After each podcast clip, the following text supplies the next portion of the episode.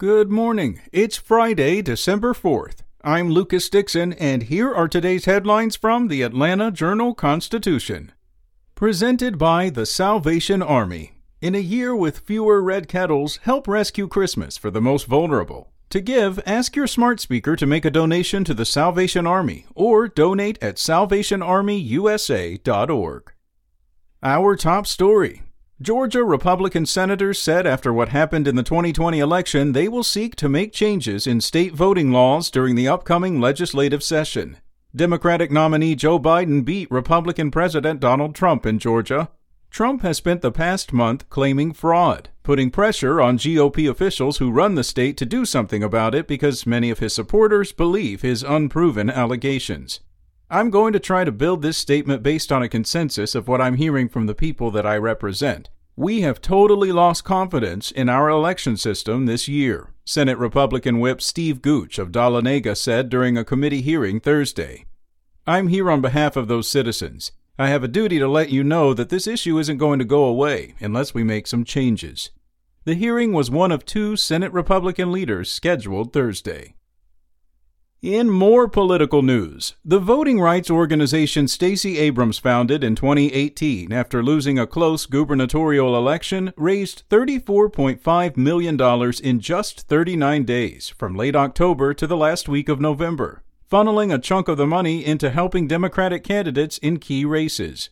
The $34.5 million is about what the group had raised the previous two years. Abrams and the organization have spent much of its time and money helping to make sure people vote in almost two dozen states, with a large investment in Georgia, where the former Democratic Georgia House leader is credited with helping Joe Biden win the state's presidential contest. Fair Fight said it brought in 357,000 new donors in the days leading up to the November 3rd election and since then.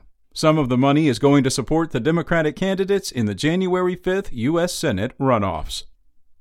In other news, a Florida attorney is accused of fraudulently applying to register to vote in Georgia so he could vote in next month's U.S. Senate runoff elections. The Secretary of State's office alleged Thursday that Bill Price told members of the Bay County, Florida Republican Party that he was planning to move in with his brother in Georgia so he could register and vote in the January 5th runoff elections.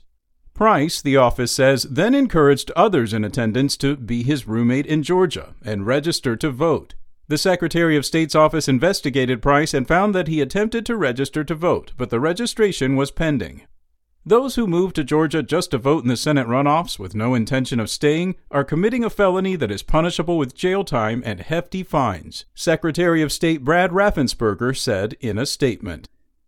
And finally, the recession in Georgia is likely over, but don't expect it to necessarily feel that way yet, local economic forecasters say. The latest economic outlook by the University of Georgia's Terry College of Business, released Thursday, predicts only choppy economic growth until COVID 19 vaccines become widely available, perhaps by the middle of next year. Georgia probably won't reach pre pandemic job levels until at least late 2022, said Jeff Humphreys, the director of UGA's Selig Center for Economic Growth. And some industries may take far longer to recover. Assuming there aren't more widespread pandemic related lockdowns, the state's overall economic output should rebound more rapidly and grow above average later next year, he said. That's all for today. Check back each weekday morning for more from the Atlanta Journal Constitution or go to ajc.com. Have a great day.